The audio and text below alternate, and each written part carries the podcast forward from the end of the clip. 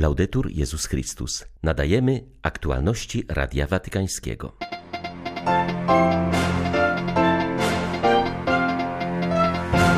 Kryzys wywołany przez skandal nadużyć to dobra sposobność do katechezy o grzechu, powiedział papież podczas spotkania z drugą grupą francuskich biskupów.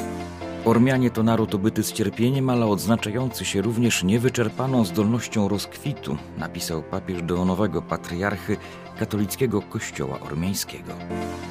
Droga synodalna w Niemczech oddala się od Soboru Watykańskiego II, ostrzega kardynał Walter Kasper. Wielu zastanawia się, czy jest to jeszcze katolickie, dodaje rezydujący w Watykanie niemiecki purpurat i teolog. 24 września witam Państwa Krzysztof Bronk. Zapraszam na serwis informacyjny. Papież nie chce brutalnego zaprzestania odprawiania Eucharystii według dawnego mszału. On pragnie, by wierni, którzy są przywiązani do przedsoborowej liturgii, nie tylko w niej uczestniczyli, lecz mieli też kapelanów, którzy ich będą prowadzić, pomogą zrozumieć wiarę i żyć w duchu Soboru Watykańskiego II, powiedział biskup Denis Jachet po audiencji, na której Franciszek przyjął drugą grupę francuskich biskupów przybyłych z wizytą ad limina. Jak zwykle spotkanie z papieżem miało charakter rozmowy, tym razem trwała ona dwie i pół godziny. Jednym z głównych tematów było niedawne motu proprio, którym Franciszek ograniczył możliwość sprawowania Eucharystii według nadzwyczajnej formy rytu rzymskiego.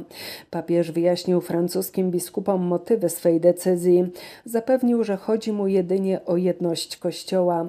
W rozmowie z biskupami Franciszek okazał się o wiele mniej rygorystyczny niż ogłoszony przez niego dokument. Zgodził się na przykład, by w archidiecezji paryskiej w tej samej parafii ten sam proboszcz sprawował liturgię zarówno według dawnego rytu, jak i nowego, powiedział biskup Jachet, dodając, że papież zdaje się w tej sprawie na biskupów. Na audiencji poruszono też temat nadużyć. W najbliższych dniach opublikowany zostanie raport niezależnej komisji na temat wykorzystywania seksualnego w kościele. Spodziewamy się, że może być on wstrząsem, dlatego poprosiliśmy papieża o radę mówi biskup Rzeszje. Papież przypomniał nam zasadę, że nigdy nie wolno ukrywać prawdy, lecz wychodząc od prawdy mamy pomóc wszystkim zrozumieć, czego oczekuje od nas Pan. Muszę przyznać, że Franciszek mnie zaskoczył bo zachęcił nas do katechezy na temat grzechu. Nie tylko uznać zło, które się dokonało, ale wykorzystać tę sposobność, by powiedzieć, że choć zło jest obecne w Kościele i to niekiedy zło odrażające, to jednak Pan nadal nas prowadzi właśnie w tym kościele, pomimo grzechów jego członków. Franciszek przypomniał, że zaczęło się to już na początku kościoła w zdradzie Judasza i zaparciu się świętego Piotra. Franciszek podjął też problem migracji, który budzi wśród katolików wiele nieporozumień, zwłaszcza we Francji. Biskup Jachet zauważył, że papież nieustannie przypomina nam o ewangelicznym obowiązku przyjmowania migrantów, ale zarazem do tego się nie ogranicza. Przypomniał nam najpierw, że najtrudniejsze to nie przyjąć migrantów, lecz ich zintegrować. Wiemy, że kładzie on nacisk na te cztery sprawy: przyjmować, promować, chronić i integrować. Kluczową sprawą jest jednak integracja. I myślę, że w ten sposób jasno wskazał na prawdziwy problem naszego kraju. Tu nie chodzi o to, do jakiego stopnia otworzyć granice, ale jak możemy zintegrować w życiu naszego społeczeństwa tych, którzy zostali przyjęci. Papież nie dawał gotowych rozwiązań, był bardzo pokorny. Powiedział, że to my, francuscy biskupi, musimy się zmierzyć z tą delikatną kwestią. Nie powiedział, że Francja ma przyjąć wszystkich migrantów, którzy chcą do niej przybyć, w żadnym wypadku. Powiedział, że każdy rząd musi określić, do jakiego stopnia kraj jest w stanie zintegrować migrantów. odwołał się do naszej odpowiedzialności, zarówno nas jako pasterzy, ale też rządzących. Franciszek skierował list do nowego patriarchy katolickiego kościoła ormiańskiego Rafała Piotra XXI Minasjana. Kościół ten, jak pisze papież, jest w pełni zaangażowany w sprawy narodu ormiańskiego, zachowuje jego pamięć i tradycje, a jednocześnie jest głęboko związany z następcą apostoła Piotra. Franciszek zauważa, że Ormianie to naród obyty z cierpieniem z powodu licznych prób, których doświadczyli w ciągu 1700 lat swej chrześcijańskiej historii, ale odznaczają się oni również niewyczerpaną zdolnością do rozkwitu i wydawania owoców dzięki świętości i mądrości swych świętych i męczenników, kulturze jego lekarzy i myślicieli oraz sztuce, która umie wyryć w skale znak krzyża jako drzewa życia. Niech Matka Boża i święci waszej tradycji, a zwłaszcza święty Grzegorz z Nareku, którego miałem radość ogłosić doktorem Kościoła, prowadzą was, będą dla was wzorem i wstawiają się za wami. Niech wskazują wam przede wszystkim drogę autentycznego braterstwa i dialogu ekumenicznego z naszymi braćmi i siostrami z apostolskiego Kościoła Ormiańskiego, napisał papież do nowego patriarchy. Kardynał Rainer Maria Welki pozostanie arcybiskupem Kolonii. Decyzję podjął papież Franciszek po zapoznaniu się z raportem swoich wizytatorów apostolskich, którzy w czerwcu bieżącego roku przebywali w archidiecezji kolońskiej. Nic nie wskazuje na to, by kardynał postępował niezgodnie z prawem i tuszował przypadki pedofilii wśród duchownych, napisał papież w oświadczeniu przesłanym przez nuncjaturę apostolską w Berlinie. Franciszek docenił determinację arcybiskupa Kolonii w wyjaśnianiu przypadków pedofilii i wdrażaniu nowych zabezpieczających rozwiązań, a także jego wierność stolicy apostolskiej i troskę o jedność Kościoła. Papież przyznał jednak, że kardynał Wylki popełnił duże błędy w komunikacji, co spowodowało w znacznym stopniu kryzys zaufania w archidiecezji diecezji. Franciszek napisał też, że kardynał Wielki prosił o półroczny czas refleksji i wyciszenia, na który papież zezwolił. Od października aż do Wielkiego Postu archidiecezją kolońską pokieruje biskup pomocniczy Rolf Steinhäuser.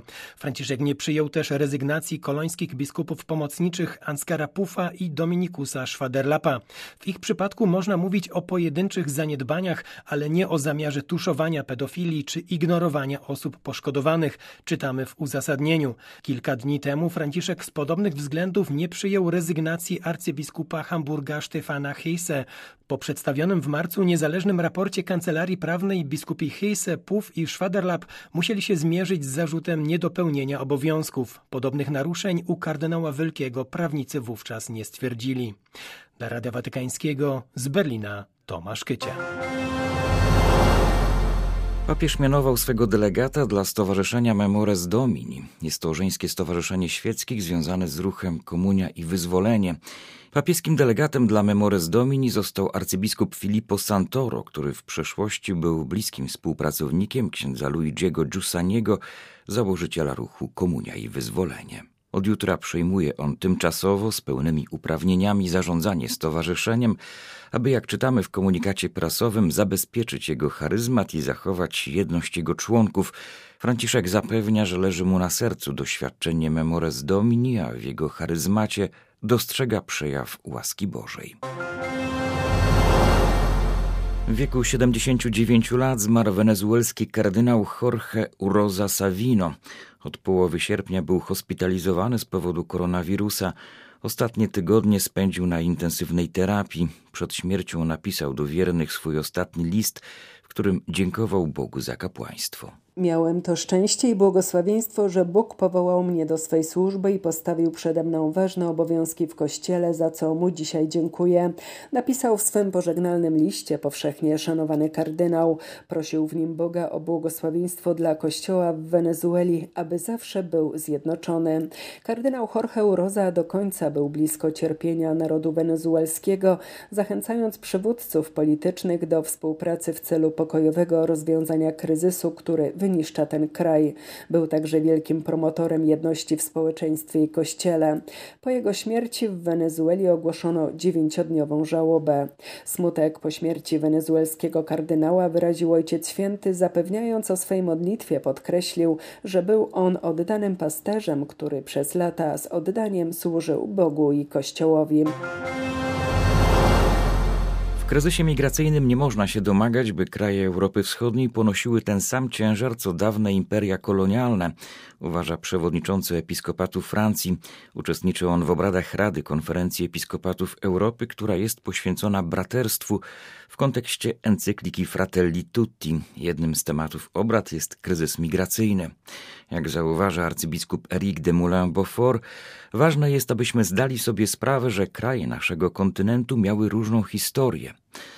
To my, kraje zachodnie, byliśmy mocarstwami kolonialnymi, wyruszyliśmy na podbój świata z dobrymi i złymi tego konsekwencjami, podczas gdy kraje Europy Wschodniej przez całe stulecia były dla nas przedmurzem chroniącym nas przed Turkami, ale nie miały możliwości czy ochoty na kolonialne wyprawy. Mamy więc różną historię i różną odpowiedzialność. Nie możemy domagać się od krajów Europy Wschodniej, by w równej mierze ponosiły konsekwencje naszych działań, mówi arcybiskup de Moulin-Beaufort. Większość współczesnych migracji to konsekwencja kolonizacji i dekolonizacji lepiej czy gorzej przeprowadzonej. Trzeba w Europie się dzielić i współpracować, ale chciałbym, aby nasi politycy zrozumieli, że istnieje ta różnica i by nie szukali wymówek i usprawiedliwienia dla własnych uchybień, zrzucając winę na kraje Europy Wschodniej.